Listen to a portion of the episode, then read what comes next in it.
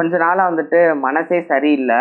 So அதனால தான் வந்துட்டு இந்த புக் வந்து பண்ணலாமா வேணாமா அப்படின்னு நான் யோசிச்சுட்டே இருந்தேன்.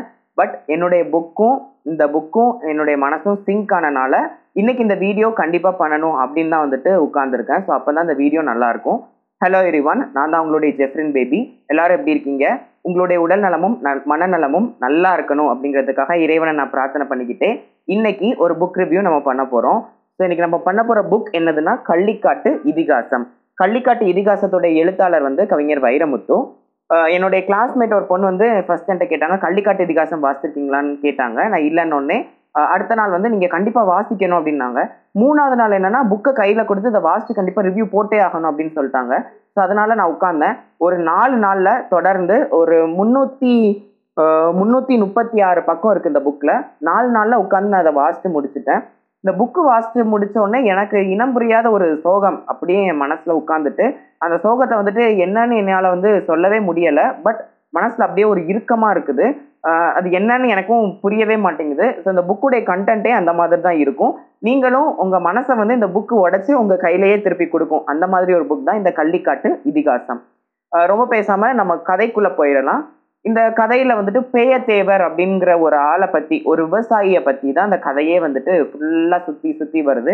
பேயத்தேவர் தான். பக்கம் பக்கம் பேயத்தேவருடைய புராணம் தான் இந்த புக்கில் பாடியிருப்பாங்க. பேயத்தேவர் அப்படிங்கிற இது வந்துட்டு இந்த கதை எப்படி சூழ்நிலை கொண்டு போறாருன்னா ஒரு ஆயிரத்தி தொள்ளாயிரத்தி ஐம்பதுகளில் இது நடக்கிற மாதிரி ஒரு கதை. கள்ளிக்காட்டு அப்படிங்கிற ஒரு ஊரில் நடக்கக்கூடிய ஒரு சாதாரண ஒரு கதை. ஒரு வீட்டில் வந்து சாதாரணமாக என்ன நடந்திருக்கும் அப்படிங்கிறத அழகா ரொம்ப அழகா வர்ணிச்சு வடிச்சு சோகத்தை சோகத்தெல்லாம் அப்படி வந்து உட்புகுத்தி அப்படியே நம்ம மனசை உருக்கி கையில் கொடுக்கறது தான் இந்த கள்ளிக்காட்டு இதிகாசம். கிராம வாழ்க்கை அப்படின்னு நம்ம பார்த்தீங்கனாலே பச்சை பசேல்னு தென்னை மரத்தோட ஒரு பாட்டோட இப்படி ரொம்ப ரொமான்டிக்காக தான் நமக்கு வந்து திரைப்படங்களில் காமிக்கிறாங்க. பட் கிராமத்துடைய வாழ்க்கை வந்து அவ்வளோ ஒரு எளிதான வாழ்க்கை கிடையாது.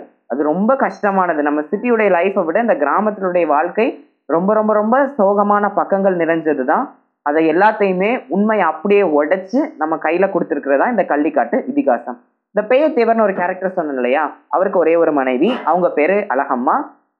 அவங்களுக்கு மூணு இந்த தம்பதிக்கு மூணு குழந்தைகள் இருக்கிறாங்க.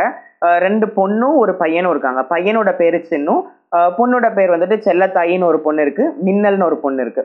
இவ்வளவு தான் அந்த அழகான ஒரு குடும்பம்.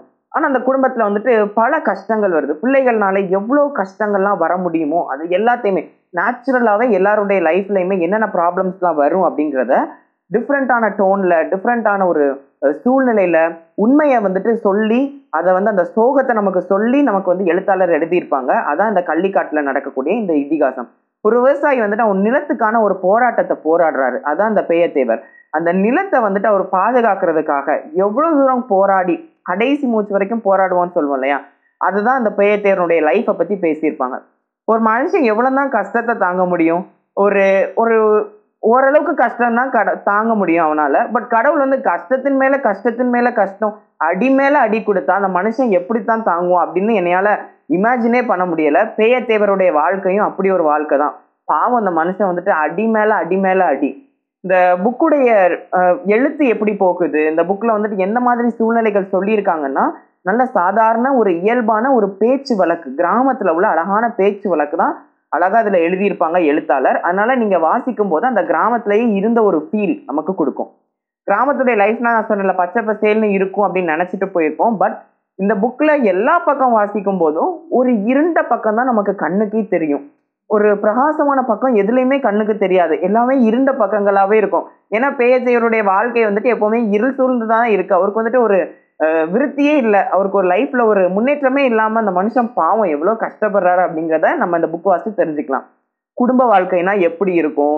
கஷ்ட நஷ்டம்னா எப்படி இருக்கும்? புருஷன் பொண்டாட்டிக்குள்ள என்னென்ன நடக்கும்? எப்படி எப்படி இயல்பான ஒரு குடும்பம் நடக்கும்? பிள்ளைகள் கூட எப்படி வந்து டேர்ம்ஸ் அண்ட் ரிலேஷன்ஸ் அப்பா அப்பாவுக்கும் அம்மாவுக்கும் இருக்கும்? இதை எல்லாமே அழகாக சொல்லியிருப்பாங்க இயல்பாக சொல்லியிருப்பாங்க. ரொமான்டிசைஸ் பண்ணி கற்பனை பண்ணியெல்லாம் எழுத்தாளர் எழுதாமல் அழகான சொல்வன்மையை கொண்டு அழகா எழுதியிருப்பாங்க. நட்பு பத்தி பேசும்போது வண்டி தேவர் வண்டி நாயக்கர் அப்படின்னு ஒருத்தர் இருப்பாரு. நம்ம பேயத்தேவருடைய பெஸ்ட் ஃப்ரெண்டு இவர் பெஸ்ட் ஃப்ரெண்ட் ஆனதுக்கு ஒன்றும் சின்ன வயசுல இருந்து பழக்கம்லாம் கிடையாது. குடுக்கல் வாங்கல் தான். இவர் கஷ்டப்பட்டவர். வண்டி நாயக்கர் கொஞ்சம் வசதியானவர். இவர்கிட்ட இவர் குடுக்கல் வாங்கல் வைக்கும்போது அவருக்கு ஏற்படுற நட்பை வந்துட்டு ரொம்ப அழகா சூப்பரா சொல்லியிருப்பாங்க. நட்பு காதல் இல்லற வாழ்க்கை அப்புறம் முக்கியமாக ரொம்ப ரொம்ப முக்கியமாக ஒருதலை காதல். ஒருதலை காதல்னு சொல்ல முடியாது. காதல்னு ஒரு புதுசாக முளைக்கும் பொழுது ஒரு முத மூணு நாள் எப்படி மனசுக்குள்ள பட்டாம்பூச்சி பறக்கும்? எப்படி இருக்கும் அந்த இயல்பான சுச்சுவேஷன் அதெல்லாம் வாசிக்கும் போதே அவ்வளோ ஒரு அப்படி இருக்கும். அது வந்துட்டு சொல்ல சொல்றதுக்கு வார்த்தை இல்லை. அந்த மாதிரி ரொம்ப அழகா இருக்கும். இந்த புக்ல நான் வாசித்த சந்தோஷமான பக்கங்கள் எது அப்படின்னு பாத்தீங்கன்னா அந்த லவ் ஸ்டோரி ஒரு இடையில ஒன்று வரும். ரொம்ப அழகா இருக்கும். முத ஒரு காதலினுடைய ஒரு ஒரு நாள் ஒரு ஒரு வார காதல் அது எப்படி இருக்கும்? அந்த ஒரு இனம் புரியாத ஒரு மனசுக்குள்ள ஒரு சந்தோஷம் வரும் தெரியுமா? அதை ரொம்ப அழகா இவ்வளோ அழகா நான் எந்த எழுத்தாளருமே எழுதி நான் பார்க்கல. பட் இந்த புக்ல அந்த காதல் ஆரம்பிச்ச அந்த ஒரு வார கேப் வந்துட்டு ரொம்ப சூப்பரா சொல்லியிருப்பாங்க. ஸோ அந்த இது அந்த பார்ட் மட்டும் தான் ரொம்ப சந்தோஷமான பார்ட் ப்ளஸ் நீங்க எல்லாருமே வாசிச்சு ரசிக்கக்கூடிய பார்ட்டா இருக்கும். மித்த எல்லா பக்கங்களும் சோகம் சோகம் சோகம். சரி கிளைமேக்ஸ் எப்படி இருக்கும்? சோகமாக முடியுமா? பாசிட்டிவாக முடியுமா? நெகட்டிவாக முடியுமான்னா அது எனக்கு தெரியாது. அது என்னன்னா ஒரு நிலத்துக்காக ஒரு விவசாயி போராடுற போராட்டம். அவன் நிலத்தை வந்துட்டு அவ்வளோ வந்து நேசிக்கிறாரு. அதுக்காக எதனால அவர் பண்றதுக்கு ரெடியா இருக்காரு? Is ready to sacrifice any அவர் பிள்ளைகளை கூட அவர் சாக்ரிஃபைஸ் பண்றதுக்கு ரெடியா இருக்காரு. அவங்க பிள்ளைகள்கிட்ட இருக்க கொஞ்ச நஞ்ச செல்வத்தை கூட நிலத்துல போட்டு அதுல ஏதாவது பொன் விளைஞ்சிடாதா? அப்படின்னு நிலத்துக்கான போராட்டம் தான் இந்த பேயத்தேவருடைய லைஃபே பார்த்தீங்கன்னா போயிட்டு இருக்கு நிலம் நிலம் நிலம்னு அந்த மனுஷன் வந்துட்டு அந்த நிலத்தை அவ்வளோ நேசிக்காரு. அந்த நிலத்தை அவருக்கு வந்துட்டு அவருக்கு சொந்தமாகுதா இல்லையா? அந்த நிலம் எப்படி இருக்குது அப்படிங்கிறது தான் மீதி கதை. எனக்கு வந்து இது இப்போ எனக்கே எனக்கு வாஸ்ட் எனக்கே நான் வந்து சிட்டியில் இருந்த சிட்டியில இருந்து தான் நான் வந்திருக்கேன். பட் எனக்கு இந்த கதை வந்துட்டு ஒரு சோகத்தை கொடுத்துச்சு மனசுல. பட் நீங்க கிராமத்துல உள்ளவங்களா இருந்தீங்க அப்படின்னா நீங்க பட்டிக்காட்டுல இருந்து வந்திருக்கீங்க அப்படின்னா கண்டிப்பா நீங்க இந்த புக்ல வந்துட்டு கண்ணீர் விடாம நீங்க எந்த சுச்சுவேஷனுக்கும் போற போக போக மாட்டீங்க. ஏன்னா அதுல பசுமாட்டினுடைய கதையெல்லாம் சொல்லியிருப்பாங்க. அதெல்லாம் கேட்கும் போதே கண்ணீர் வரும். அது வந்துட்டு நீங்க கிராமத்துல இருக்கிறவங்களா இருந்தா இன்னும் என்னை விட ரொம்ப நல்லா உங்களால ஃபீல் பண்ணி உங்களால வாசிச்சு ரசிக்க முடியும். ஸோ இந்த புக் நீங்க வந்து கிராமத்துல இருக்கிறவங்களா இருந்தா கண்டிப்பா இந்த கள்ளிக்காட்டு இதிகாசம் அப்படிங்கிறது என்னுடைய டாப் மோஸ்ட் ரெக்கமெண்டேஷன் நம்ம ஏபிஜே அப்துல் கலாம் கூட சொல்லியிருக்காங்க. கவிஞர் வைரம்துறை நிறைய புக்ஸ் நான் படிச்சிருக்கேன். பட் எனக்கு எல்லாத்துலேயுமே ஃபேவரட் என்னன்னா இந்த கள்ளிக்காட்டு இதிகாசம் அப்படின்னா அதனால இந்த புக் நீங்க வந்து எல்லாருமே கண்டிப்பா வாங்கி வாசிங்க. ஒரு கிராமத்துல வந்து லைஃப் எப்படி நடக்குது? ஒரு விவசாயிக்கு கிராமத்துல லைஃப் வந்து அவருக்கு எப்படி நடக்குதுங்கிறத பேசிக்கான ஒரு புரிதல் தெரிஞ்சுக்கணும்னா இந்த புக் ஒரு சூப்பரான ஒரு ரெக்கமெண்டேஷனா இருக்கும். சோகம் நிறைந்த பக்கங்கள் இருந்தாலுமே இது வந்து மனசுல ஒரு இம்பாக்ட் கிரியேட் பண்ணுது இல்லையா? ஒரு வழி வருது இல்லையா? அதான் இந்த புக்குடைய ஸ்பெஷாலிட்டி இந்த புக்லாம் வந்துட்டு ஏதாவது படமானாலாம் வந்துட்டு ரொம்ப நல்லா இருக்கும் இந்த பரதேசி படம்லாம் பார்த்துருப்போம் இல்லையா? ஸோ அதே மாதிரி ஒரு இம்பாக்ட் நம்ம மனசில் வந்து கிரியேட் பண்ணுறதுக்கு தான் இந்த கள்ளிக்காட்டு இதிகாசம் அப்படிங்கிறது இது. முக்கியமா கோழி குழம்புக்கு வந்து ரொம்ப ரொம்ப இம்பார்ட்டன்ஸ் கொடுத்து கோழி குழம்பை பற்றி பேசியிருப்பாங்க. என்னடா பெரிய கோழி குழம்பு? நம்ம தான் டெய்லி சிக்கன் சாப்பிட்றோமே அப்படி நம்ம ஈஸியாக எடுத்துடலாம்.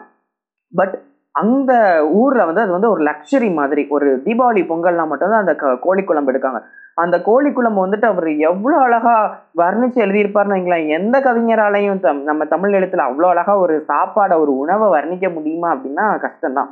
அவ்வளோ அழகா அதை வந்துட்டு அப்படி இப்படின்னு ரொம்ப பில்டப் பண்ணி அவ்வளோ அழகா சொல்லியிருப்பாங்க. நம்மளே இந்த கிராமத்துக்கு போயிட்டு வந்துடலாம் சாப்பிட்டு வந்துடலாம் அப்படின்னு ஒரு ஃபீல் கொடுக்குற அளவுக்கு இந்த மாதிரி கோழி குழம்பை வந்து ரொம்ப பெருமையா சொல்லியிருப்பாங்க. ஸோ இதெல்லாமே தான் அந்த கள்ளிக்காட்டில் வந்து நடக்கக்கூடிய கதை.